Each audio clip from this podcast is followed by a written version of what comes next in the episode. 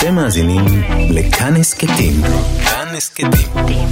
הפודקאסטים של תאגיד השידור הישראלי.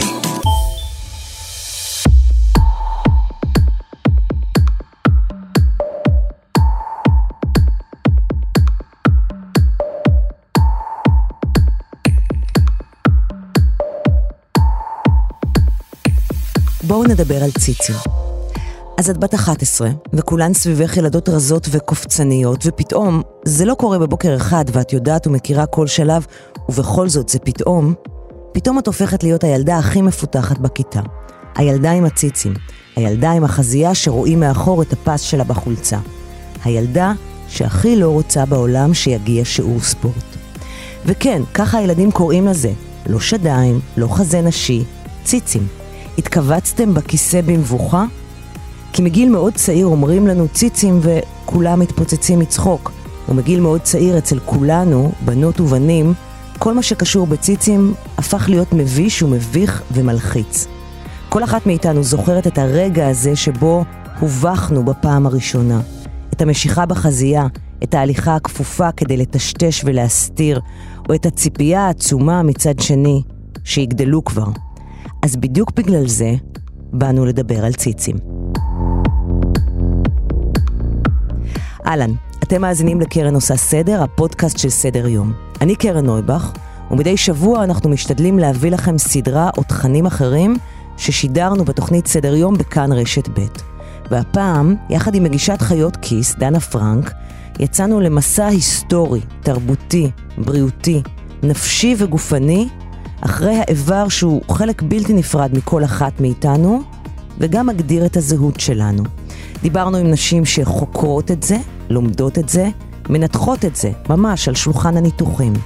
נשים שנאלצו להיפרד מהציצי שלהן, נשים שרצו להיפרד מהציצי שלהן, נשים שהגדילו אותו, זה היה ונותר הניתוח הכי נפוץ, וגם עם אישה שהציצים שלה גדלו לראשונה בגיל ארבעים.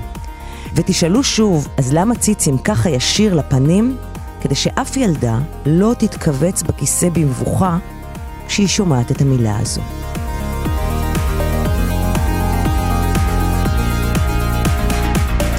בפסלים לפני שלושים אלף שנה אנחנו כבר רואים את הצללית העגולה והמוכרת של החזה הנשי. סמל לפריון, סמל לתשוקה, למיניות, לאימהות. כל הציפיות שיש לעולם, כן, בעיקר העולם הגברי, אבל גם הציפיות של נשים מעצמן ומנשים אחרות, כל הציפיות מונחות על האיבר הזה. דוקטור מירי רוזמרין אמרה לנו שכשפנינו אליה בתחילה וסיפרנו לה על הסדרה, היא הרגישה אי נוחות, היא הרגישה שאנחנו מבצעות חיתוך של האיבר הזה מתוך החיים של הנשים עצמן. וכשחושבים על זה, המטען התרבותי שהציצי של כל אחת ואחת מאיתנו נושא עליו, הוא עצום, ובסופו של דבר זה פשוט עוד חלק בגוף שלנו.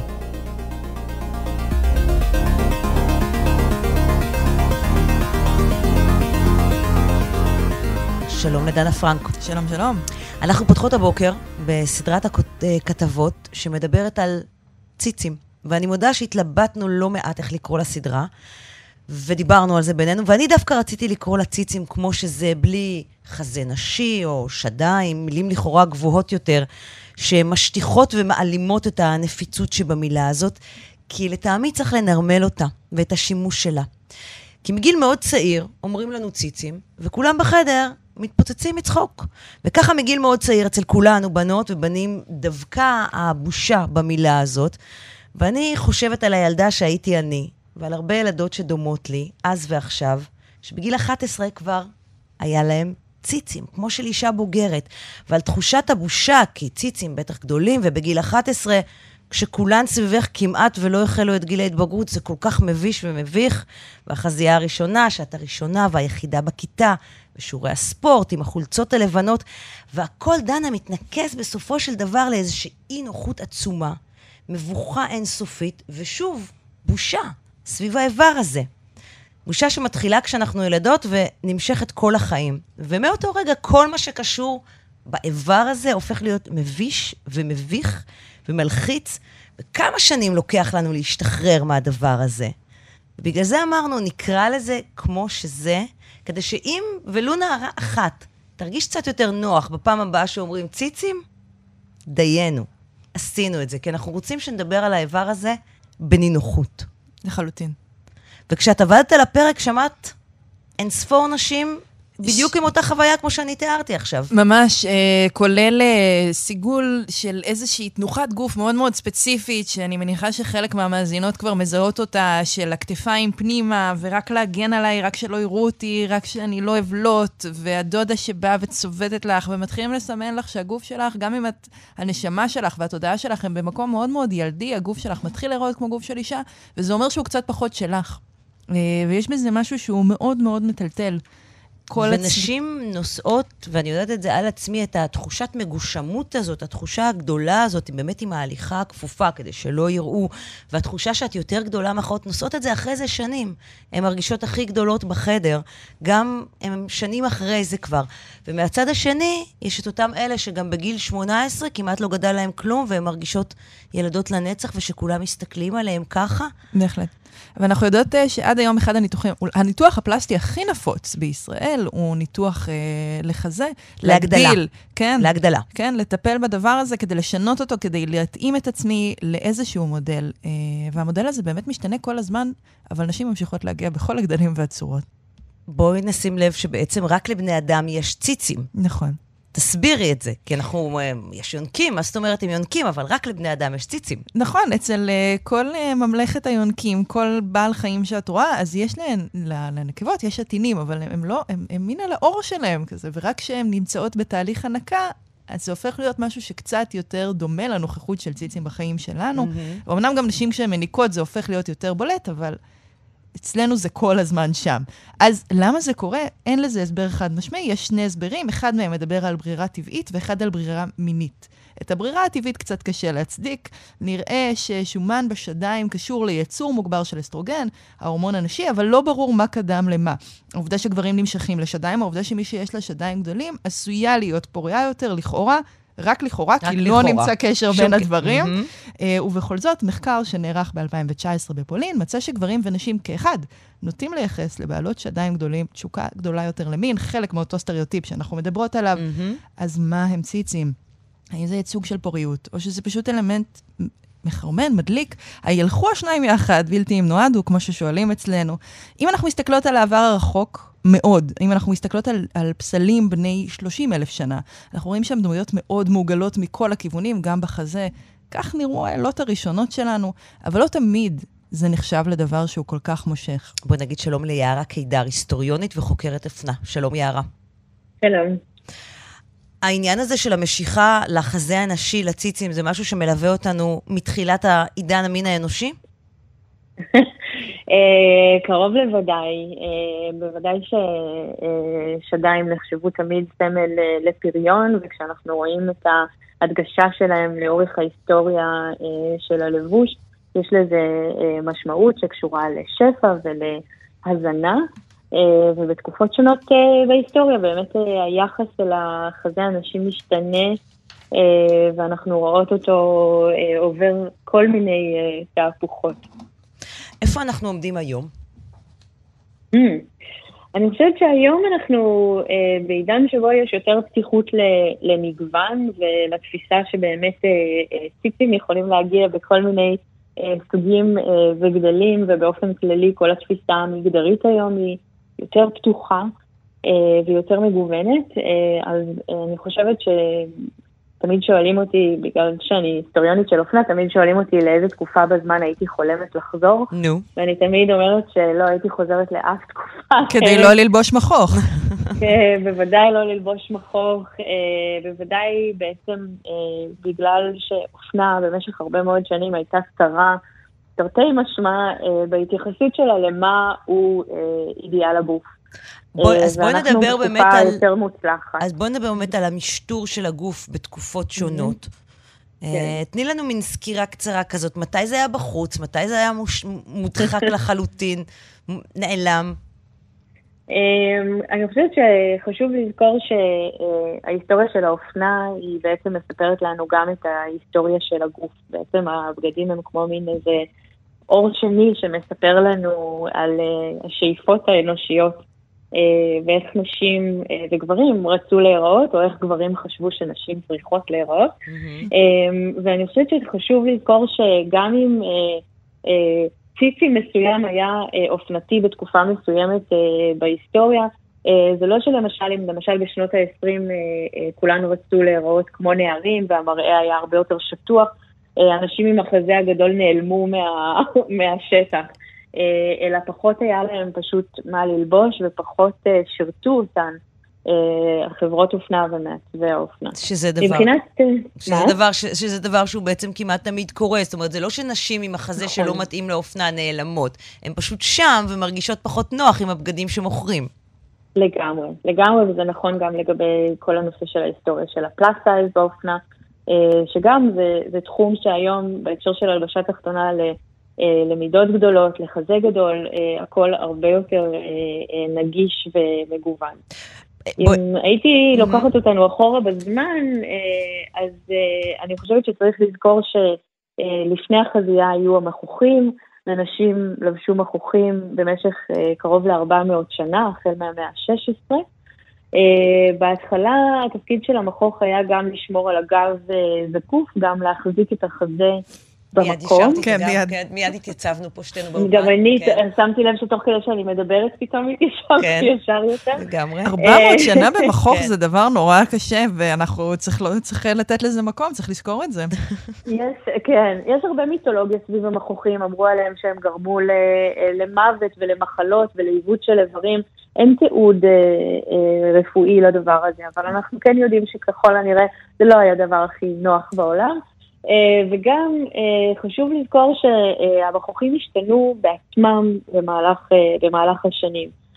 במיוחד למשל השינוי הדרמטי שמתרחש במאה ה-שמונה עשרה, והוא קשור להלך רוח שמגיע במיוחד מארמון ורסאי.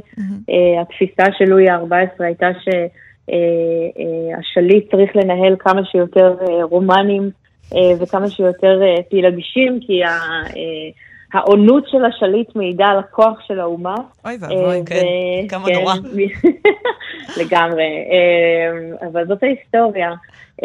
המפתחים של השמלות מאוד נפתחו, והמחוכים בעצם דחפו את הציצים כלפי מעלה, מה שנקרא מחשוף המרפסת, הבלקון. וואו. והסיבה שהחזה היה כל כך חשוף, בעצם גם מעידה על איזשהו הלך רוח כללי, על אווירת הזימה הכללית בארמון, וגם באמת התפיסה הזאת שבכל רגע נתון פתאום איזה פתמה יכולה לקפוץ החוצה ולהיחשף לה. באמת במאה שלאחר מכן עברנו לאיזו קיצוניות הפוכה של הוויקטוריאניות, כן. תקופה הוויקטוריאנית.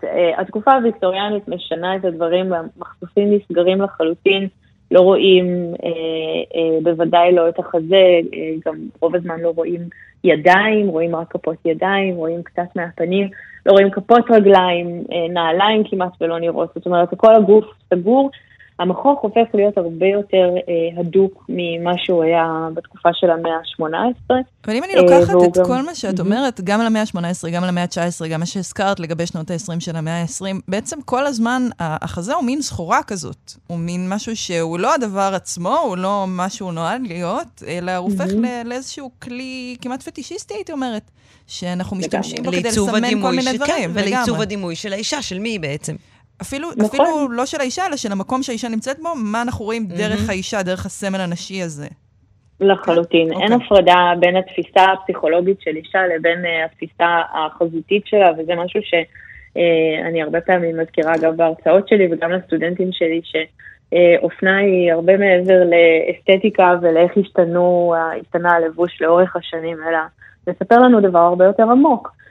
כשנשים מסתובבות במחוכים, ונזכור שבמחוכים תפורות תעלות, שבתוכם מושחלות עצמות לוויתן, שמחזיקות חזק חזק את הגוף בפנים, ואחרי המהפכה התעשייתית עצמות הלוויתן מוחלפות במוטות מתכת דקים, והרכיסה הופכת להיות הרבה יותר הדוקה, והשאיפה למותן הצער, יש את הסצנה המפורסמת הזאת בחלפתי עם הרוח, שהיא אומרת לה, תסגרי יותר חזק, אני רוצה להגיע ל-שישה עשר inches waist, שזה בערך ארבעים וחמישה סנטימטרים, כאמור, נשים הגיעו בכל הגדלים, לכל אורך ההיסטוריה, כן. אבל באמת בתקופה הזאת, סוף המאה ה-תשע עשרה, השאיפה הייתה למותן מאוד okay. מאוד צר, חזה קלו חזק בפנים, ונשים מצליחות להשתחרר מהמחוכים בעצם רק באופן מוחלט, רק בזכות מלחמת העולם הראשונה. המלחמות שלפעמים מביאות את השינויים המיוחלים לחיינו. בואי נצרף לשיחה את דוקטור מירי רוזמרין, מרצה בכירה בתוכנית ללימודי מגדר באוניברסיטת בר אילן. אהלן. היי.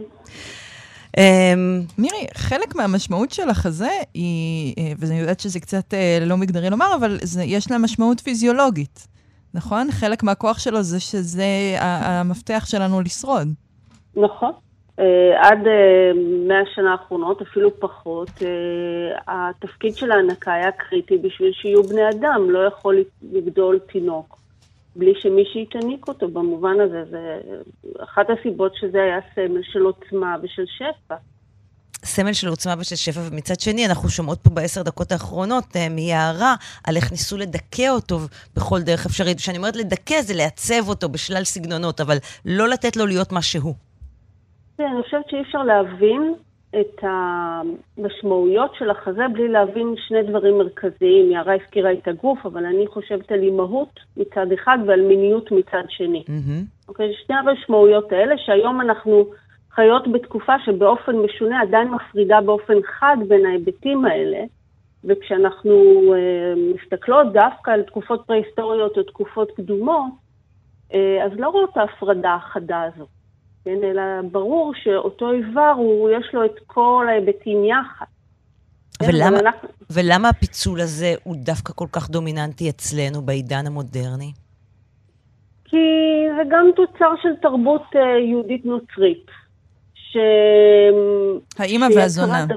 בדיוק. כי הדימויים של המדונה, של האמא של ישו, אפשר לראות דימויים שלה מהמאה ה-חמש עשרה וה-שש עשרה, עם חזה בחוץ, מניקה את, את ישו התינוק, אבל מצד שני היא בתולה, כן? מסיבות שקשורות לסכולסטיקה נוצרית. Mm-hmm. ופה זה כבר ההפרדה בין האפשרות להיות אימא אולטימטיבית, שקשורה בהזנה הזאת, ומצד שני, המיניות שלך מחוקה, כי האידיאל שלך בעצם להיות אה, אה, בתולה. כן? ו- ואפשר לראות את זה אחר כך מתפתח אה, דרך בעצם שליטה על מיניות נשית מצד אחד, שהמיניות שלך תהיה שמורה, בין אם כבתולה שייכת לאבא שלך עד שאת מתחתנת, ואז שוב, האישה המעוגנת, המיניות שלה עוברת לבעלה, ולכן אף אחד לא צריך לראות בכל תקופה, בעצם מגדירה מה מותר לראות, אם מותר לגעת וכן הלאה. מצד השני, ובוא... גם ההנקה הופכת להיות משהו שהוא מאוד מנועל ממסדית. ואני גם, אני אחדד פה את השאלה של, של דנה, הרי היו תקופות בהיסטוריה שהנקה נחשבה למשהו בזוי, הנשים העשירות לא היו מניקות בעצמם, כי זה נחשב, מה, כמו בהמות, היו נותנות את זה למנקת, לאישה הפשוטה שהייתה באה ומניקה את הילד שלהם, דבר שהיום לא היינו מעלות על דעתנו. נכון, כי אנחנו רואים שבעצם המקום של הנקה בשכר קשורה לאידיאל של האימהות של אותה תקופה. אז אם בתקופות אה, מסוימות אה, האם היא משנית לאשת האיש mm-hmm. ולתפקיד שלך כאישה טובה, אז זה שמישהי לוקחת ממך את התפקידים הגופניים האלה, זה כמו שמישהי לוקחת את, אה, היא מטפלת ולוקחת את התפקידים שקשורים בניקיון של הילד ותחזוקה. זאת אומרת, את קודם כל אה, מנהלת האחוזה לצד בעלך, ראש האחוזה, ורק אחר כך אימא לילדים שלך. את אימא במובן מאוד ספציפי, זה היה בסדר, אם את אימא ורואה את הילדים שעתיים ביום ומשחקים לידך, הכל בסדר, וכשהם מתחילים לפקוט או משהו, צריכים לאכול או משהו, שולחת אותם עם המשרתים, זה אימא סבבה. כן, וברגע, ומעניין לראות שבמאה ה-שמונה עשרה ו-תשע עשרה באירופה, צומח אידיאל של אימהות הרבה יותר אינטנסיבית, אפילו קצת לפני, אנחנו רואים בפילוסופיה של... ז'אן ז'אק רוסו, שמנסה להגדיר את האימהות האידיאלית כאימהות מסורה. ולכן הוא כותב שהנקה בשכר על ידי מינקת זה חלק מהצרות של כל החברה. למה? כי אה, נשבר הקשר המיסטי הזה בין אימא לילדיה שמגולם כבר בגוף האימהי. והנה עוד איזו אידיאליזציה של האימהות, שבפועל מעצבת מחדש מה אימא נדרשת. ואנחנו באופן משונה רואים את זה בשנים האחרונות, חוזר שוב. זאת אומרת, היום גם יש איזה רצון להיות האימא המאוד מאוד אינטנסיבית, עם החיבור המאוד מיסטי הזה, והענקה עד גילאים מאוחרים, וגם להיות מאוד מאוד אה, חזקה, להיות, גם להיות מאוד סקסית. וגם, וגם להיות בדיוק, וגם להיות בחדר כושר, ולעצב כן. את גופך כך שהחזה שלך יהיה הכי מורם, ונראה הכי טוב, ותהי... אבל אני רוצה רגע לקחת אותך לעוד משהו. ציצי זה עירום, אין ספק, אבל זה כן עירום שאנחנו הרבה יותר סבלנים אליו חברתית, מאשר עברי הרבייה שלנו, עברי המין, גם הגבריים וגם גם אנשים שאותם אנחנו ציצי רואים במשחקי הכס, כן? לא נראה שם עברי מין. נכון, אבל שוב, תלוי באיזה הקשר, כי בשנים האחרונות נשים מניקות, גם בסביבות הכי, נאמר, נאורות או ליברליות, מכסות את עצמם. Mm-hmm. ושלפני עשר שנים היה לגיטימי להניק, נגיד, על ספסל ברחוב, בלי שאת מכסה את עצמך באקסטרה חיתול, היום זה לא לגיטימי. למה? זאת אומרת, איזה שינוי עברנו? אני חושבת שהפיצול המאוד ישן עדיין נשמר, בין הגוף המיני לגוף האימהי. ולמרות שאימהות היום נדרשות להיות מה שהקטגוריה קצת דוחה מילף דורשת מהם. קטגוריה דוחה, איך לדוחה, כן. לא נסביר למי שלא יודע. נכון, זה ידע שאפשר לדלג עליו. אבל בעצם התביעה הזאת שתראי כמו שצריך במרכאות, מיד אחרי הלידה, תחזרי לג'ינס כל השטויות מצד אחד, זה לא אומר שאת אותו חזה שאת תהיי גאה לחשוף אותו בים כאישה מינית, והנה חזרת לעצמך, את לא תוכלי להראות אותו אם תניקי במסעדה. כן, אפילו לא, ומשמעותית פחות, כן, בואו נזכור מה כבר רואים בהנקה. אז הדואליות הזאת עדיין נשמרת. מסקנות? אני לא יודעת מאיפה להתחיל, שמענו כל כך הרבה, אבל זה באמת דרך נוספת לחשוב על כל הכוחות שמתערבים לנו כשאנחנו מסתכלות במראה, או כשאנחנו מתלבשות. אני יכולה להתחבר שנייה? כן. בוודאי.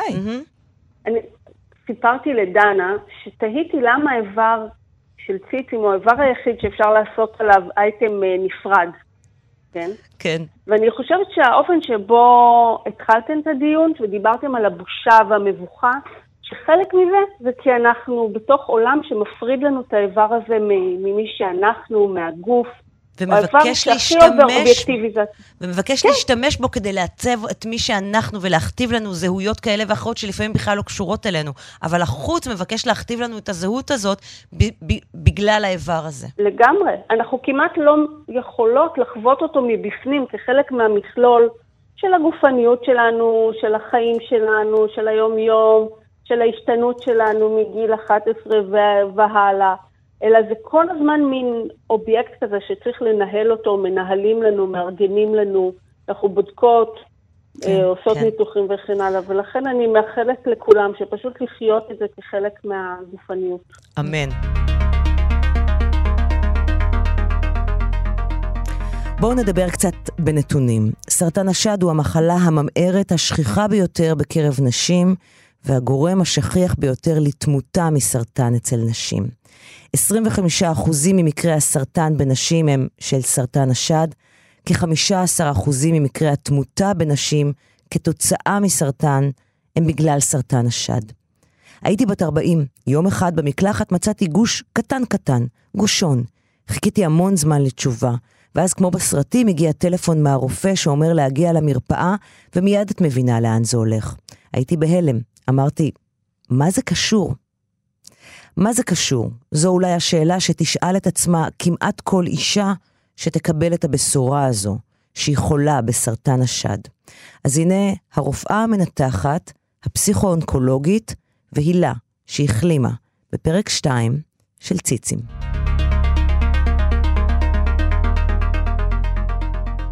שלום לדנה פרנק. שלום. מגישת חיות כיס. נכון. פרק שתיים, ציצים. אולי הנושא הראשון שקופץ לראש שמתחילים אה, לדבר על ציצים זה סרטן השד. נכון. אה, זה אולי הנושא הכאוב ביותר, אה, גם באמת פיזית, כי זה כואב וגם נפשית וגם הנושא הפוגע ביותר, וכולנו מכירות ומכירים נשים שחלו בסרטן השד, חלקם החלימו, חלקן לא, חלקם החלימו ואיבדו משהו בדרך, ועל זה אנחנו הולכות לדבר בפרק הזה. נכון, אנחנו בעצם, אם בפרק הקודם היינו על פני השטח, על, באזור הבד, בוא נגיד, או אפילו באזור האור, עכשיו אנחנו נכנסות מתחת לאור, ואגב, אני חיפשתי, אני ממליצה למאזיננו שלא בנהיגה כעת, mm-hmm. לחפש בגוגל איך נראים ציצים בלי אור, וזה דבר נורא יפה, זה נראה כמו פרחים, וזה מדהים. כלומר, הרקמה שמתחת. הרקמה שמתחת ממש נראית כמו עלי כותרת של פרח, זה נורא נורא יפה, אבל אני במהלך העבודה על השיחה הזאת, ממש מצאתי את עצמי יושבת ופשוט מחזיקה את החזה שלי בבהלה, וזה באמת אחד. כי זה האיבר המועד ביותר לסרטן. נכון, כן. ואנחנו קוראים לזה סרטן השד, אבל זה לא רק סרטן השד. נכון, זה כל האזור הזה, ואני חושבת שאנחנו יכולות... להגיד שלום לפרופסור דינה לב, מנהלת מרכז השד, אסותא, בבית החולים אסותא באשדוד, מנתחת בחירה באסיה מדיקל, שלום לך. שלום לכן. כירורגית שד הרבה שנים, נכון? כירורגית שד הרבה שנים, אבל און אנופים, איזושהי פאוזה לעשות מחקר ופרופסורה. למה החלטת להתמקד דווקא בשד? את יודעת, הגעתי לאיזושהי בגרות, כשהייתי יותר צעירה לא חשבתי שאני אתמקד רק בשד, אבל בשש-שבע שנים האחרונות הגעתי, גם אני התבגרתי, וגם התחלתי להבין שזו מחלה שצריך להתמקד בה, במיוחד כאישה, אישה שמטפלת בנשים. מה מייחד חולות בסרטן השד לעומת חולות בסוגי סרטן אחרים? אני לא יודעת אם יש משהו שמייחד, כל סרטן הוא סרטן בפני עצמו, אבל אני חושבת שאנחנו... הרבה, בגלל שזו מחלה הכי שכיחה בנשים, סרטן השכיח ביותר בנשים, ולכולנו יש קרובות, חברות, אמאות, אחיות, שיש להם את זה, אז יש מודעות הרבה יותר גדולה. Mm-hmm. אני חושבת שזה תופס נשים בכל גיל, וזה נקודת שינוי או נקודת משבר מסוימת בחיים. אני רוצה אמ, לחזור להחלטה הזאת שלך להתמקד דווקא בסרטן השד. ואת אומרת, רציתי לטפל במשהו שנוגע, רציתי להתעסק בנשים, לטפל במשהו שנוגע לנשים. כמעט פוגשת בעבודה על ועם המחלה הזאת, ועם אנשים שחולות בה. אני קודם כל חושבת שצריך הרבה אמפתיה והתחברות לעניין הזה, ואני חושבת שרק איש, לאישה יהיה הרבה יותר קל להתחבר לאישה אחרת בסיטואציה הזו. אתם יודעים, דיברתם על השד, השד באמת הוא איבר כזה משמעותי בגוף שלנו, בכל, בכל תחום, הוא, מקשר, הוא יוצר את הקשר שלנו עם התינוק, הוא, יש לו משמעות באיך שאנחנו רואים את הגוף שלנו, וכך הלאה, ואני חושבת שלאישה הרבה יותר קל להזדהות עם הדבר הזה, ולא להעביר אותו, טוב, יש לך מחלה, סיימנו, בוא נעבור הלאה. איך את מבשרת, אם את מאתרת שיש לפני חולה? לאט, בעדינות, עם, עם אופטימיות, כי יש סיבה להיות אופטימי, זאת אומרת, אני לא זה, אבל, אבל עם כל האמת, אני לא, לא מסתירה, אנחנו כבר לא בעידן שאנחנו אומרים, יש לך דלקת. Mm. אני זוכרת את זה בתחילת ההתמחות שלי, שלא אמרנו לחולות שיש להן סרטן. אה, באמת? זה, זה לא מה מל... שהיו אומרים, יש לך דלקת? כן, בשנות ה-תשעים עוד היינו אומרים לאנשים שיש לה גידול או תהליך, ומצאנו הרבה מילים, ל... במקום להגיד את המילה סרטן, זו הייתה מילה מוקצת. היום אנחנו כבר כמובן... לא, לא מסתירים, ואומרים את הכל כמו שזה. אנחנו בתחושה שהשכיחות עולה, היא באמת עולה, או שאנחנו מאבחנות ומאבחנים יותר? זו שאלה מצוינת, התחושה שלי האישית שהיא גם עולה, כי, אבל יש לי בעיה, כי כל מי שאני רואה יש לה, או לחלק גדול. מה אומרת הסטטיסטיקה? לה. אבל הסטטיסטיקה הראתה, או מראה עלייה הדרגתית, אבל שהיא קשורה לה, לעלייה באוכלוסייה. זאת אומרת, אין עלייה אחוזית. יש עלייה מספרית. Mm-hmm. היום, היום יש בערך חמשת אלפים נשים עם אבחון חדש של סרטן שד בישראל כל שנה. יש אמירה לפעמים שבדיקות יכולות לעלות את התפוצה של, המחל, של המחלה. את יכולה אפילו לשמוע דברים כמו הממוגרפיה יכולה להביא אה, אה, להתפרצות של הסרטן. יש לזה איזשהו ביסוס או שפשוט הממוגרפיה מאתרת אותו? אז זהו, אז ככה. האמירה הזאת היא אמירה מאוד שכיחה, זאת אומרת, הרבה נשים נכנסות למשרד ומסרבות לעשות ממוגרפיה, ואז אני תמיד מסבירה להם שכמות הקרינה, החרדה היא מהקרינה שיש בבדיקה הזו, כמות הקרינה היא בערך כמו בטיסה טרנס-אטלנטית, ועוד לא נכנסה אליי אף אישה למשרד שאמרה, את יודעת, אני לא יטוס לחול בגלל הקרינה. אז בוודאי לעשות משהו למען עצמך הוא דבר הרבה יותר משמעותי מאשר לטוס לטייל, ו... אני לא יודעת להגיד בוודאות כמה, מה משמעות הקרינה הזו, וזה באמת קרינה מינימלי. המספרים כן עולים בזכות הממוגרפיה, אבל פשוט הם כנראה מאבחנים מחלות שלא היינו מאבחנים אחרת. שלא ידענו אחרת. אגב, אני חייבת בסוגריים, יש איזשהו סיכוי שימציאו מכשיר אחר, קצת יותר סימפטי ונעים, כי זה אחד מהמכשירים האיומים ביותר שהומצאו על האדמות. הוא בטוח על ידי גברים, אין ספק. כן. טובי המוחות, טובי המוחות עובדות על זה עכשיו, או שלא? עובדים, עובדים על זה כל הזמן, וכל הזמן יש התפתחויות חדשות, אבל אין עדיין שום דבר, אף אחד מהכלים שיש לנו הוא לא יעיל ו-cost effective כמו הממוגרפיה. בואי נדבר על סיכויי החלמה. בעידן שבו עושים סקר, סיכויה ומגלים מוקדם, ואנחנו כל הזמן שמים את הדגש על גילוי מוקדם, גם בחודש בריאות השד שומעים, ובכל באגודה למלחמה בסרטן, ובכל פרסום, שגילוי מוקדם באמת מציל חיים, וזה נכון. אישה שמגלים את מחלתה בשלב הראשון, זאת אומרת שהיא היא, היא עדיין מוגבלת לשד ולא יצאה מתחומה, היא, הסיכוי שלה להחלים הוא תשעים ושבעה אחוז ומעלה אפילו. מה זה לצאת מתחומי השד בהקשר הזה? מה שמנקז את השד, או המקום הראשון שתאי סרטן שד הולכים אליו, זה הבלוטות בבית השחי, או קשריות לימפה בבית השחי. Mm-hmm. ככה המחלה בעצם יוצאת מהשד, ומשם היא גם יוצאת ויכולה להתפשט בשאר האיברים. כלומר, זה מתחיל, זה מתחיל בציצים, וזה בעצם יכול להגיע לכל הגוף. נכון. זה יכול להיות מחלה גרורתית. אז בעצם, בעצם, בטיפול נכון, אנחנו, הגוף יודע להתאושש אחרי סרטן השד. זה בעצם מה שאת אומרת, נכון? אני אומרת שבגילוי מאוד מוקדם, הטיפול יכול להיות הכי קטן, הכי פשטני, זה ניתוח, קרינה, ואולי כדור, בחלק גדול מהמטופלות. זה ברור שמתאוששים, חוזרים לחיים רגילים. ונשים מסוימות צריך גם, גם בגילוי מוקדם לתת טיפולים נוספים, טיפולים כימותרפיים, טיפולים ביולוגיים, אבל גם אז, נכון שיש איזו תקופה לא נעימה, תקופה קצת שמשביטה, משנה הסתכלות על החיים, אבל, אבל בסופו של דבר חוזרים לתפקוד מלא. ובכל... ולהתנהלות מלאה. ובתוך זה, דנה, קורה גם משהו לנפש שלנו, כי אמרנו גם בתחילת השיחה, ואמרנו את זה גם אתמול, זה איבר שהוא מאוד מאוד משמעותי. ויש, את הגדרת את זה, ויפה סוג של קרע, אירוע כזה מגיע ומפלח אותנו, שהוא פוגע באיבר שכל כך חשוב לתחושת החיוניות שלנו, ולפעמים אנחנו גם צריכות להיפרד ממנו. נכון. אז נגיד שלום לדוקטור שלומית פרי, שהיא פסיכו-אונקולוגית באגודה למלחמה בסרטן, לשעבר מנהלת השירות הסוציאלי מרכז דוידוף לחקר הסרטן. שלום דוקטור פרי. שלום. בוא נדבר על, ה... על הנפש. כן דנה. אז בעצם את, חוש... את אומרת בשיחת ההכנה שלנו, את אמרת לי שיש דווקא קושי אצל נשים צעירות יותר מבחינה רגשית לחזור לחיים אחרי המחלה. איך זה, איך זה בא לידי ביטוי הדבר הזה? איך זה נראה?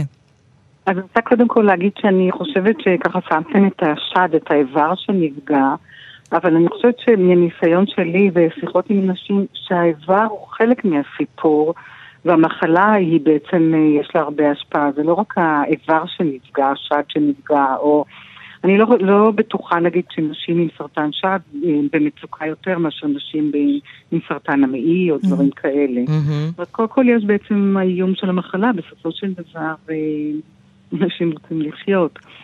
אני חושבת שככה אם התמקדנו בנשים צעירות, אז יש כמה דברים שיכולים אה, לעשות את ההתמודדות של נשים צעירות, מורכבת יותר, אם כי גם יש דברים טובים, בכל זאת נשים צעירות באות יותר בריאות, יכולות להתמודד, יש הרבה ככה, יש ילדים, יש בטלות, יש דברים, אבל יש הרבה דברים ביכולת להתמודד, בשביל מה לחיות, בכוחות, במשאבים. מצד שני, גם יש משהו ככה בנשים צעירות שיכול להיות יותר פגיע, גם במובן שעם השנים אנחנו מפתחים יותר יכולות התמודדות. אנחנו מתמודדים עם גידול ילדים, ואנחנו יודעים לפתח... אנחנו הופכות חסינות יותר, כי עברנו יותר דברים בחיים עם הגיל. נכון, ככה למדנו איך להתמודד עם קשיים, למדנו, נכון, ממש. יש איזו אמירה שגם ככה, אולי הדור הצעיר של היום מתמודד אחרת עם דברים. יש איזושהי השפעה. אני חושבת שמאוד רלוונטי שאצל נשים צעירות שמקבלות טיפול, זה פוגע בציר ההורמונלי. ואז בעצם יש פגיעה ביחסי מין, או בכל החלק, בעצם נכנסות לגיל המעבר יותר מוקדם. ואנחנו יודעים שככל שהפגיעה בתפקוד יותר גדולה, גם המצוקה יותר גדולה. כאילו, אנחנו אומרים גוף בריא, נפש בריאה בגוף בריא, או גוף בריא בנפש בריאה, אבל בסוף הדבר הם מחוברים לשני הכיוונים. עד כמה, עד כמה המקום של הטיפול בנפש, כן, זה מקצוע, את פסיכו-אונקולוגית, מה זה אומר בעצם? מה את נותנת?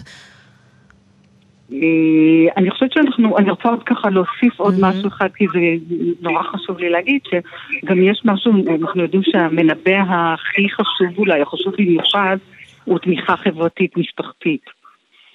אנשים מתמודדים, אנחנו רואים עכשיו עם משבר הקורונה, כמה חשוב בעצם חברה, סביבה, כמה אנחנו לא בסופו דבר אטום בודד. אז אני חושבת שכאילו, איך הסביבה מגיבה היא נורא משמעותית. אני, אני חייבת לעצור שנייה.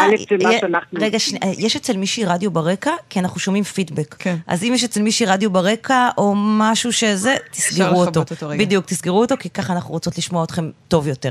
בבקשה, דוקטור פרי. אז אני חושבת שכל החלק החברתי, התמיכה, מה שאחרים עוברים, הוא נורא משמעותי בהתמודדות.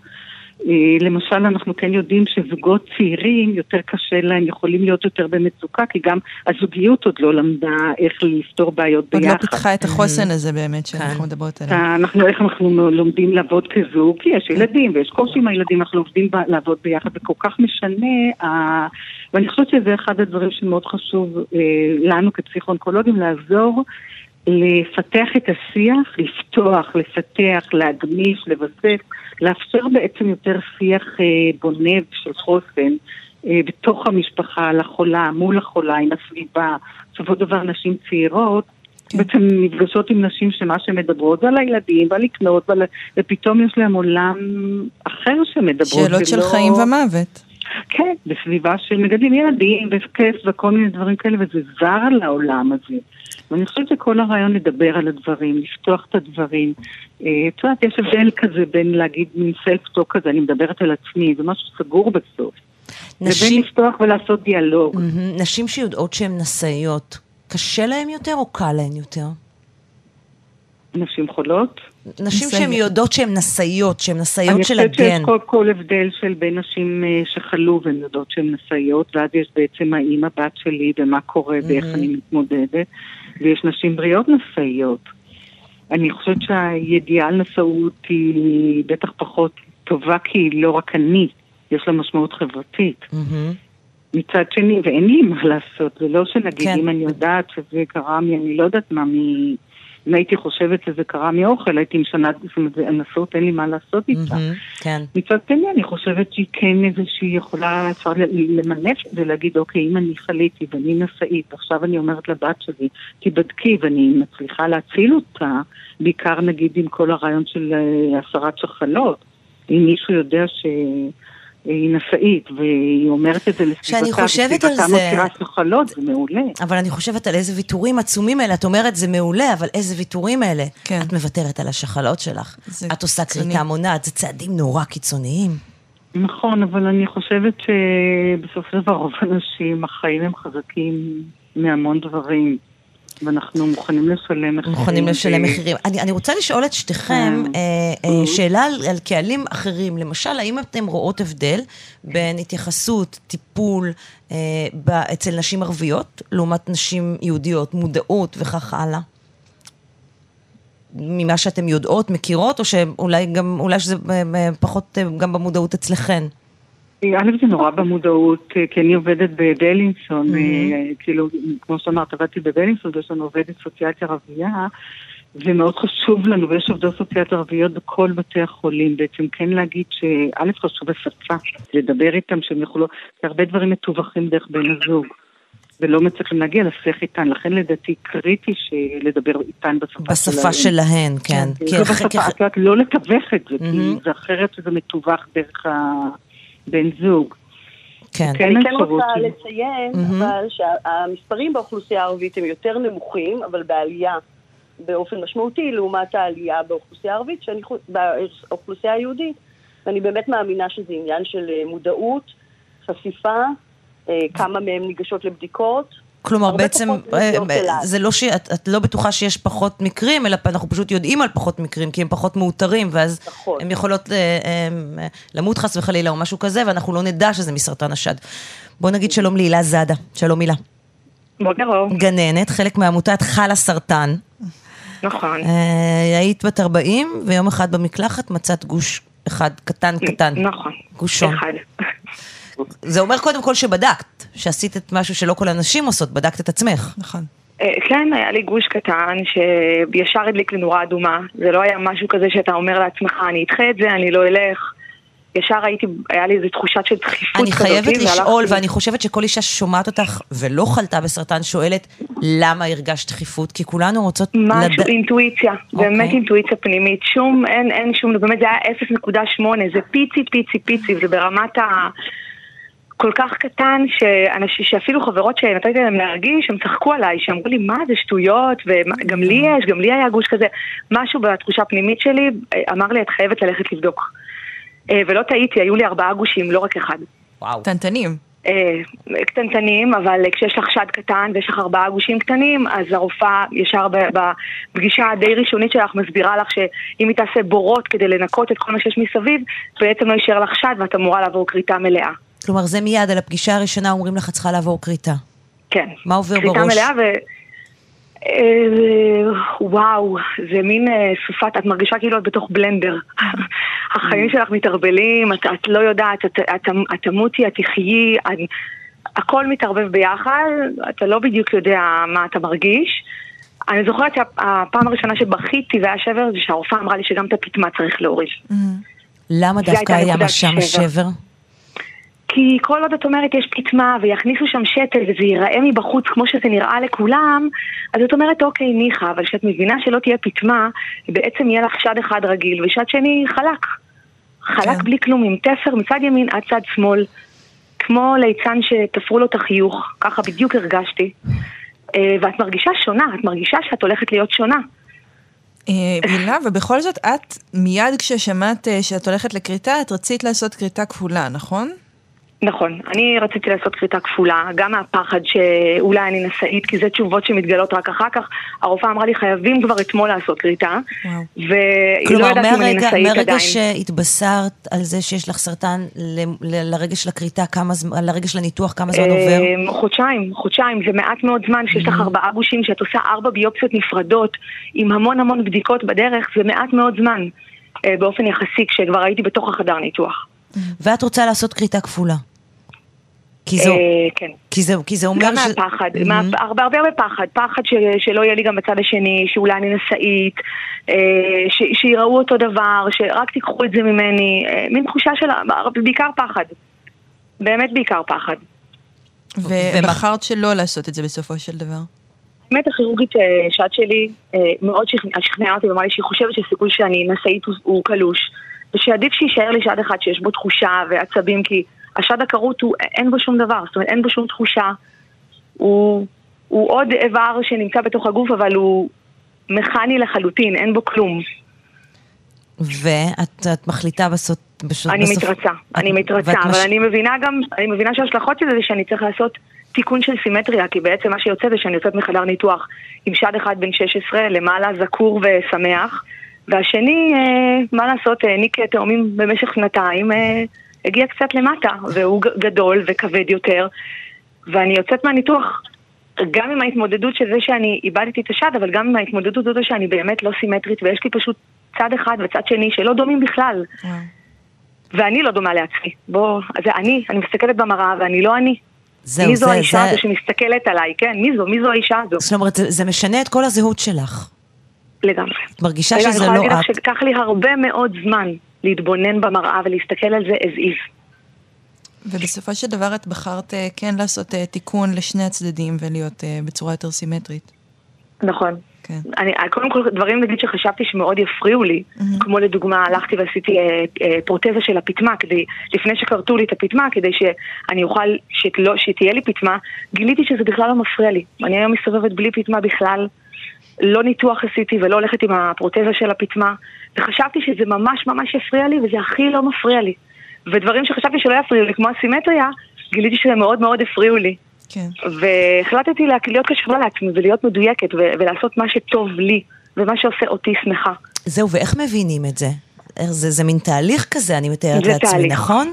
זה תהליך, זה תהליך. בתוך הבליל של החיים האלה, שיש לך גם זוג ילדים שאת צריכה להמשיך לגדל אותם, הקולות שאת שומעת את עצמך הם רק במיטה בלילה, ש- שאת כבר סיימת את היום שלך. ולוקח זמן לדייק את הכל ולהקשיב לו, ולבכלל להבין מה אני, מה אני רוצה בשביל עצמי. ואם את מדברת על זה כל הזמן הזה? כי זה נראה לי משהו שאם אין עם מי לדבר, שאם את משאירה את זה רק בתוך עצמך, נכון. זה הרגש בתוך הלב והבטן. קודם כל יש בדידות, סרטן זו חיה, זה מאוד, יש המון בדידות במחלה הזאת, המון המון בדידות. ואני חייבת גם לציין שהיא מחלה, גם שהיא לא גרורתית, והיא לא מתפשטת, היא גרורתית. Mm-hmm. כי היא מתפשטת לילדים, והיא הולכת גם לבן זוג, ועם המשפחה, ו- ואין מה לעשות, היא שולחת גרורות, וצריך לתווך את זה, לעשות איזשהו שיח, לדבר על זה, לעורר את זה. גם את הילדים שלי חשפתי לזה שאין לי פתמה. ידעתי שהם חיים בתוך, אנחנו כולנו חיים בתוך בית, יש ילדים בני שבע, וחשפתי אותם, באיך שזה, אני חושבת שמתאים לילד בן שבע לשמוע את זה, mm-hmm. אבל ידעתי שאני חייבת לתווך את זה. ואיך הם, ואיך הם קיבלו את זה? האמת היא, זה היה מאוד מאיר עיניים, כי הילדה שלי הסתכלה עליי בקטע של, אוקיי, לא ביג דיל, אימא. כן, אני לא מתרגשת. אתם המבוגרים מתרגשים, עונה. כן, כן. זה היה מאיר עיניים בשבילי, כי הסתכלה עליי, וכאילו במבט של, את אותה אימא, אני אוהבת אותך, הכל, הכל פיקס, אימא, מה, מה עשית מזה ביג דיל? וזה מאוד שחרר אותי. פתאום נתן לי איזושהי פרספקטיבה אחרת להסתכל על זה. ואז פגשתי בחל הסרטן בעצם. אוקיי, וכן, ומה זה עשה לך המפגש בחל הסרטן? וואו, אני נורמלית. כאילו פתאום אתה לא שונה, פתאום יש עוד מלא אנשים כמוך, מלא בחורות צעירות חולות סרטן השד, מלא אמאות, וכולן אומרות את אותם הדברים לפני שעוד הספקת להגיד את המשפט, ומישהו אמר, אתה רואה את עצמך בו. ואתה אומר, וואו, אני נורמלי, אני לא איבדתי את זה. את באמת בפעם הראשונה ששוחחנו היית בדרך למסע מחלימים שלך על הסרטן, אולי תוכלי לספר לנו בכמה משפטים מה קורה במסעות האלה. אני השתתפתי בו לראשונה כמחלימה, שהייתי חצי שנה אחרי הקריטה והייתה לי בדידות מאוד גדולה, וזה ממש הפיל אותי. זאת אומרת, פגשתי פתאום אנשים מחלימים צעירים, מדברים באותה שפה, הרגשתי שאני מגיעה בלי תרגום, שאנשים מבינים אותי ככה חלק.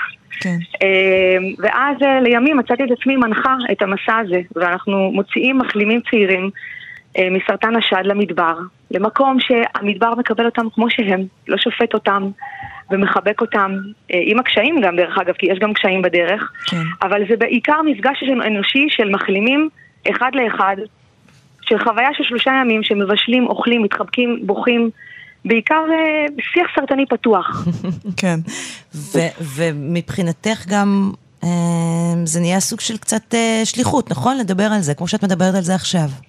לגמרי, זו לגמרי שליחות בעיניי, ואני חושב שהדבר הזה הוא להקשיב לעצמך, להיות מדויק, ו- ו- ואם אנחנו בעסקינן בפורין ואנחנו בחג שמח, mm-hmm, אז uh, לא לחכות לחג כדי להיות שמח, ולא לחכות שיקרו דברים גדולים כדי uh, לעשות משהו, חבל לחכות לשיעורים קשים כדי ללמוד כל מיני דברים, אפשר פשוט להחליט שעושים, כי זה חתיכת שיעור מאוד מאוד מורכב, ולמדתי בעקבותיו המון המון דברים חשובים על החיים. אבל אני אומרת, יכולתי לא לחכות לשיעור הזה, כאילו הוא הגיע וזה בסדר, זאת הדרך שלי. אבל כאילו אני, באמת, זה השליחות שלי של תקשיבו לעצמכם, תהיו מדויקים לעצמכם, תשמחו בחיים, כי יש חיים והם כל כך כל כך נפלאים, זה לא רק סרטן. ולפעמים שוכחים את זה בדרך, כי כשאתה נמצא בתוך תקופה שאתה רק בסרטן, אתה שוכח, זה נראה לך שזה מה שיש לי. אבל כשאתה עושה זום אאוט רגע החוצה, אתה מבין שזה לא רק זה.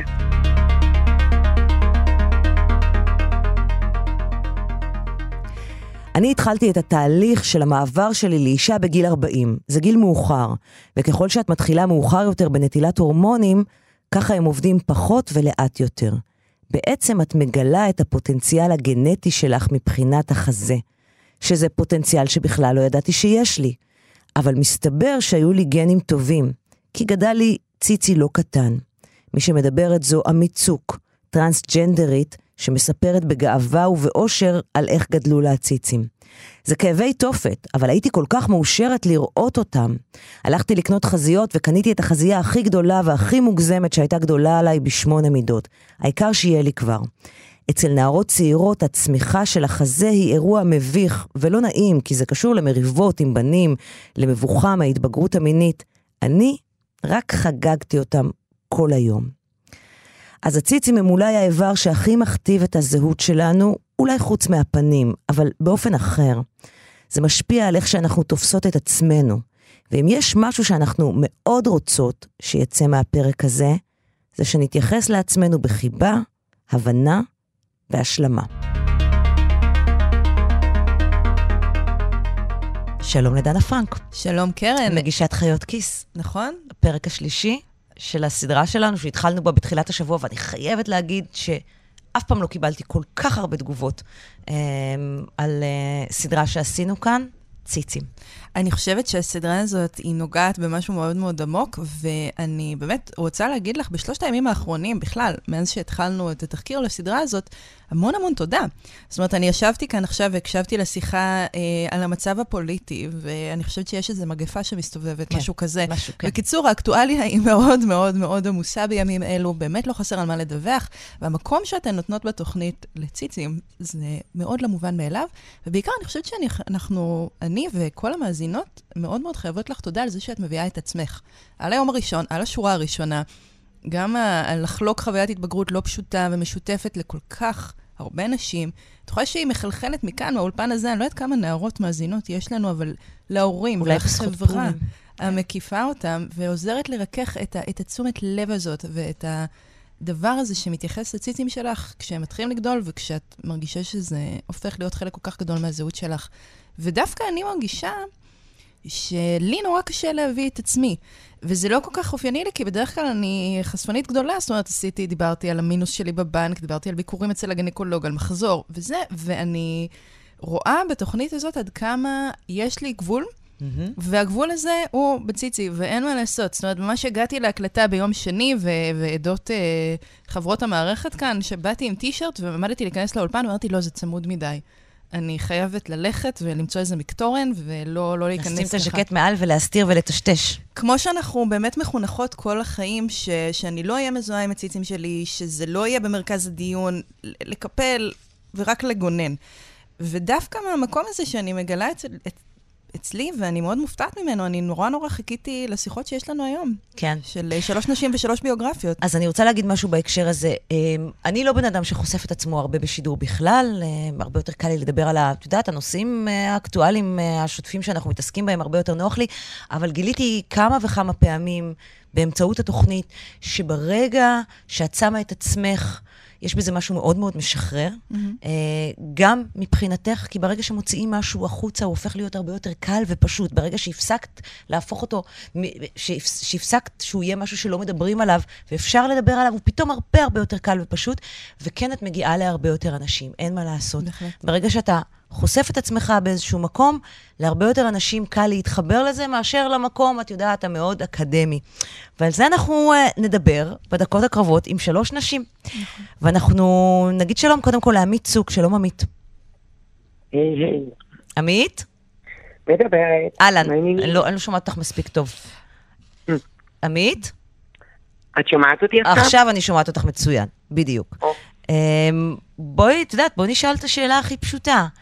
אנחנו דיברנו כאן על חוויות ההתבגרות שלנו, אני הילדה שהתפתחה מוקדם, הזכרנו את הילדות שחיכו עד גיל שמונה עשרה כדי שיגדלו להם הציצים. את גידלת ציצים בגיל ארבעים.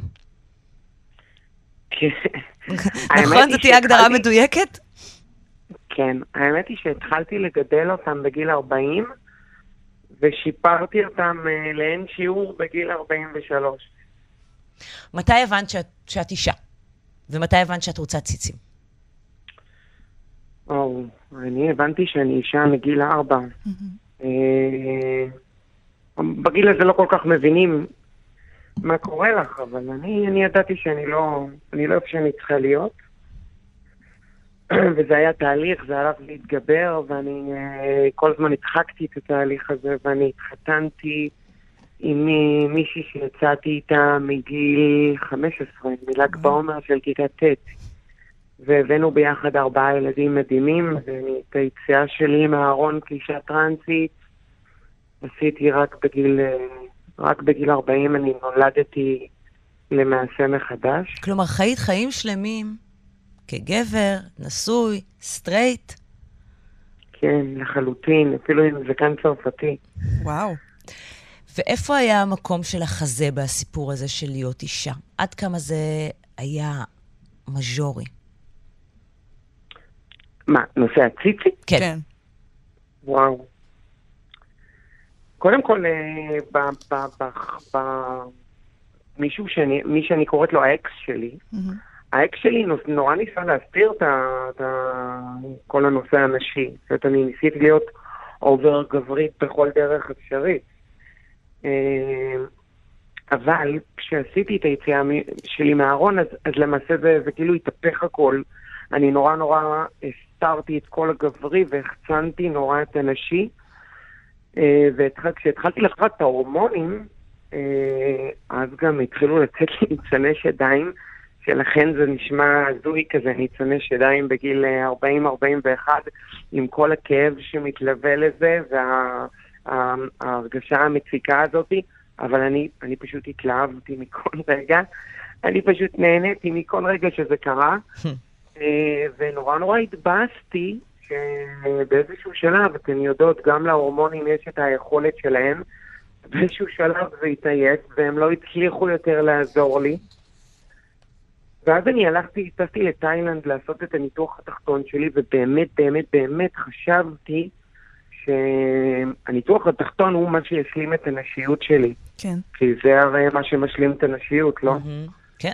חזרתי לארץ, וגיליתי שלא. Mm-hmm. גיליתי שאני באמת, באמת צריכה את הציצי, כדי להיות לחלוטין שלמה עם הנשיות שלי. כי מה? כי זה בחוץ? כי זה משהו שכולם רואים? כי זה בחוץ, כי זה חיצוני, כי זה הדבר הראשון שאת רואה כשאת מסתכלת על עצמך במראה. כי זה מתאים נורא לכל בגד נשי. נכון. ממש ככה, ואני הייתי בטוחה, נשבעתי לעצמי, שאני עושה בחיים שלי רק ניתוח אחד שקשור ל... תהליך שינוי מין שלי, שהוא ניתוח התחתון, ונשברתי מהר מאוד. והלכתי להשלים את הנשיות שלי שוב אה, בניתוח, אבל אה, זו הייתה הרגשה מדהימה. בואי נגיד שלום אה, לדייקי גרינברג. שלום דייקי. אהלן, אהלן.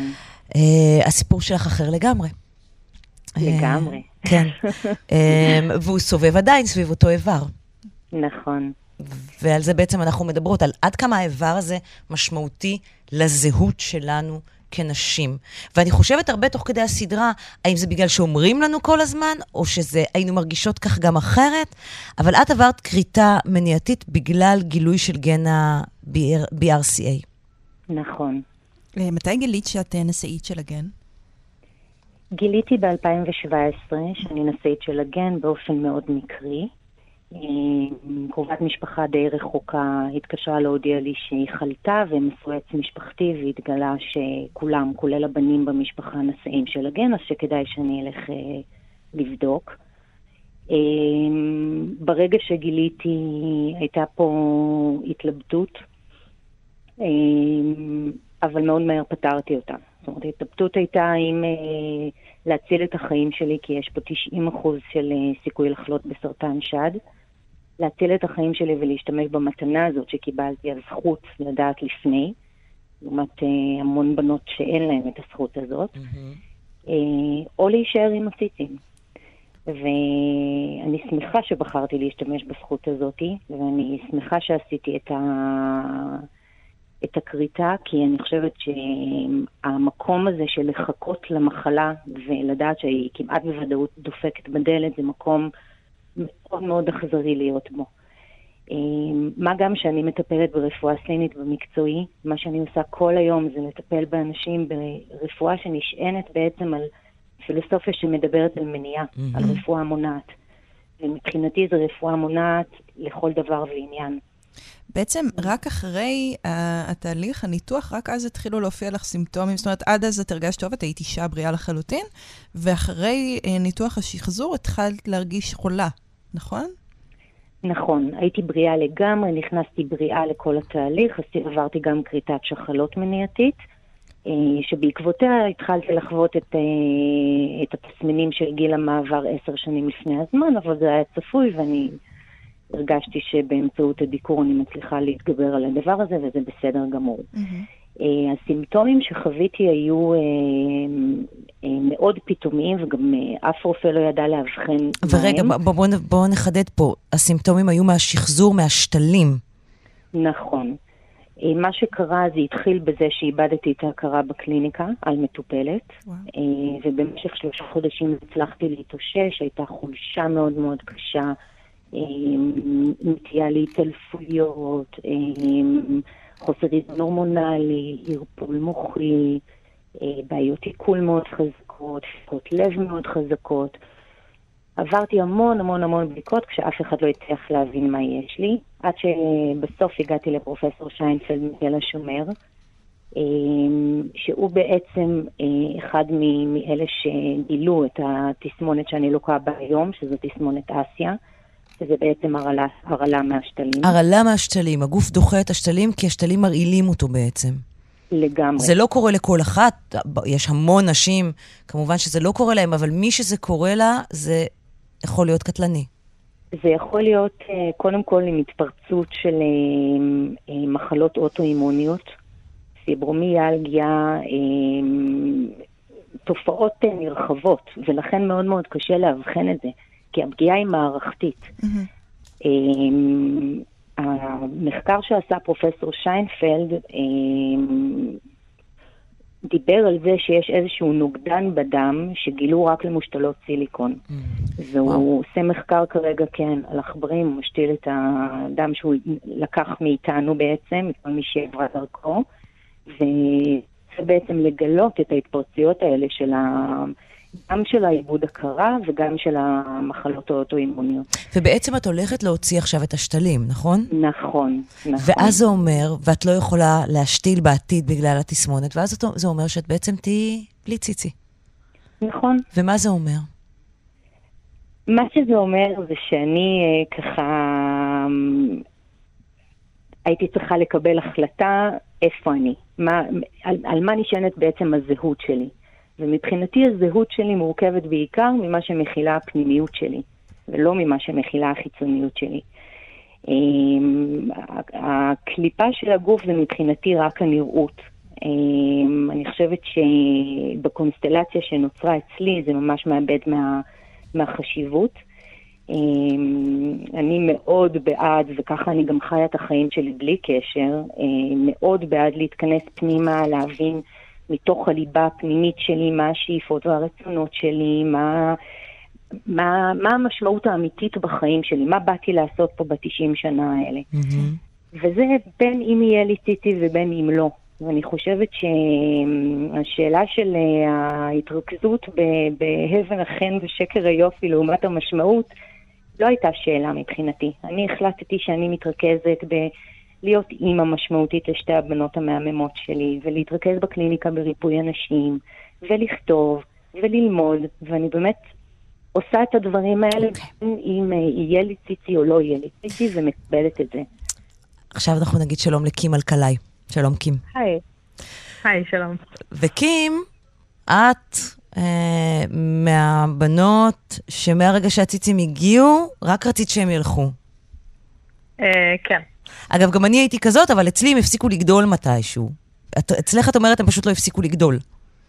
אני, אה, בחוויה שלי, לא. הם אה, גדלו כל, כל פעם עוד, כמובן שגם אה, זה נשען על שינויים במשקל, אבל אה, הרגשתי שאין לזה סוף, ואני גם די נמוכה, אז הרגשתי שאני נראית כמו ציצים עם אה, בן אדם קטן אה, שמחובר מאחורה. איך זה משפיע על החיים? על איך שהעולם מתייחס אלייך? כל העולם, הרגיש לי שכל העולם מתייחס לזה. הרגשתי קצת הרבה פעמים כמו קוריוז, כאילו אני קודם כל הציצים ורק אז הבן אדם, המון בדיחות, אנשים נוגעים. פעם הייתי באיזה מועדון ומישהו ניגש אליי ושאל אותי אם זה דאבל די, ואמרתי לו כשהייתי בת שתים עשרה. אוי ואוי, מה שאנשים, מה שמדהים זה מה שאנשים מרשים לעצמם. כן, כן. כן, זה כאילו כשזה כבר גדול ברמה קומית, אז כולם מרגישים שטוב די, נדבר על הפיל שבחדר. את גם מדברת על זה בצורה שהיא מאוד מצחיקה ומאוד משעשעת, ואני כאילו שואלת את עצמי אם זה בעצם דרך להתמודד עם משהו שהוא לא נעים, הוא כואב. אצלי זו תמיד הדרך, כן. לעשות מזה צחוק. אין ברירה, כן. וזה משהו שתמיד שמת על השולחן ודיברת עליו והוצאת אותו החוצה? Uh, הרבה פעמים הרגשתי שאין ברירה, mm-hmm. כלומר, את מגיעה לאיזשהו מקום ומישהו מאיר, אז את כבר חייבת, uh, ואת יכולה, uh, גם אם את מתעצבנת בפנים, את מנסה לשמור על איזושהי אווירה חיובית, אז את לא להיות הפארטי פופר. קצת מזכיר את ההתייחסות שלנו לפעמים להטרדות מיניות מילוליות. עמדתי להגיד, זה נורא קשה גם בתור פמיניסטית. כן, חד משמעית. זה אותו סיפור. אנחנו לא רוצות לקלקל את האווירה ולהיות הבחורה הלא מגניבה בחדר. נכון, אפילו שהסיטואציה לא מגניבה לך כל כך. ובאמת נגיעות, נגיד, זה באמת הדבר הכי הכי נורא. תמיד הייתה לי פנטזיה שאני פשוט תופסת אותם ומבריגה אותם החוצה, משאירה אותם ויוצאת לעשות מה שבא לי. ככה אף אחד לא מהיר, וגם אני מאוד אוהבת לרוץ או לעשות כל מיני פעילויות אחרות שקשורות בספורט, וזה היה נורא נורא מציק. זאת אומרת, בעצם רצית... שתיים, שלוש חזיות. רצית להתנתק מהם. רצית להתנתק מהם. רציתי ממש, כן. ובמובן מסוים זה גם מה שעשית. אז זהו, כשבאתי אה, למנתחת הפלסטית שאצלה עשיתי את הקטנה, אה, אמרתי לה הכי קטן שאפשר. אה, המגבלה היחידה ש, שכן נתתי כי חשבתי על העתיד היה העניין של אה, האופציה להניק, כי ידעתי שאני רוצה להיות אימא. אה, אז היא באמת הקטינה לי להכי קטן, והוריד, היא הורידה אותי לקאפ D, זה שש מידות. את רוצה להגיד איזה קאפ היית קודם? מאיזה גודל ירדת לדי? מ-J. מהאות J. כן. כן. כל פעם כשאני אומרת את זה לאנשים, אז הם אומרים, מה, יש כזה, זה מגיע עד לשם, ואז הם צריכים לשיר את ה-A B C כדי לראות כמה ירדתי. אני תמיד אומרת, כן, כן, זה שש מידות. ואיך זה? איך זה עכשיו? אה... זהו, עכשיו ממש אני בדיוק ילדתי לפני כמעט חודש. מזל טוב. תודה רבה, אז הם קצת חזרו, לא לג'יי, אבל עד אז, עד ההיריון, היה לי, זה היה ממש החלום שהתגשם, קניתי מלא בגדים, הרגשתי נורמלית. תשמעו, אתם מבינות מה קורה פה, כל אחת, והטווח שלה של הרצון לנורמליות. שונה לחלוטין, שסבא סביב אותו איבר. אני, אני, אין לי שום דבר חוכמה להגיד, חוץ מהדבר הבא. אני מאחלת לכל אחת מאיתנו, אנשים שנמצאות איתנו בשיחה, שאני מאוד מודה לכם על הפתיחות ועל הנכונות לחלוק. זה לא מובן מאליו, ואני חושבת שאנחנו עוזרות בכך להמון נשים אחרות. אני מאחלת לכל אחת שתחיה בשלום, בחיבה ובהנאה עם הציצים שלה. אמן.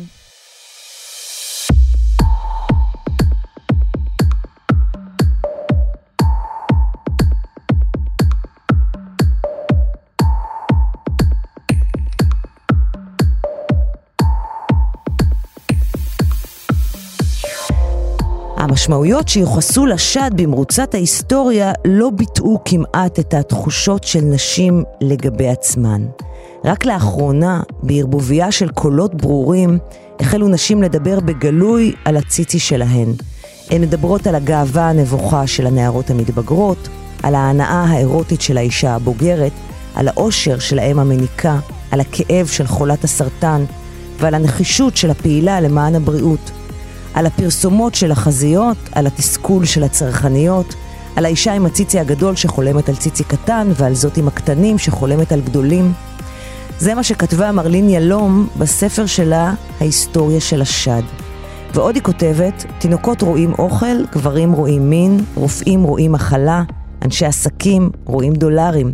רשויות הדת הופכות שדיים לסמלים רוחניים, והפוליטיקאים מאמצים להם אותם למטרות לאומיות.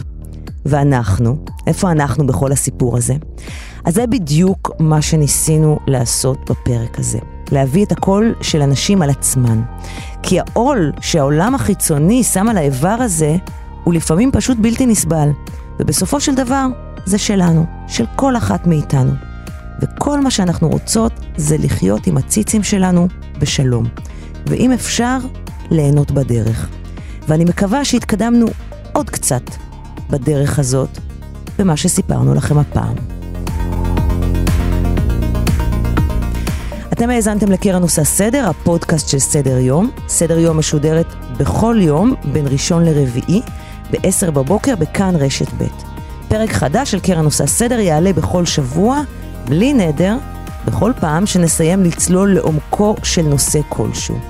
אתם מוזמנים להגיב לנו על הפרק הזה ובכלל, למייל התוכנית, סדר נקודה יום שמונה שטרודל ג'ימייל נקודה קום, וגם בעמוד הפייסבוק שלנו, סדר יום עם קרן נויבך, וגם בטוויטר שלי, קרן נויבך במילה אחת באנגלית. את הפודקאסט הזה הפיקו תומר שלפניק ודנה אסרף, עורכת סדר יום עם מירית הושמנד מיטרי, בהפקה של סדר יום דנה אסרף ותומר שלפניק. טכנאי השידור היו יוג'י גבאי, ארז שלום ואלון מקלר. להתראות, עד הפעם הבאה.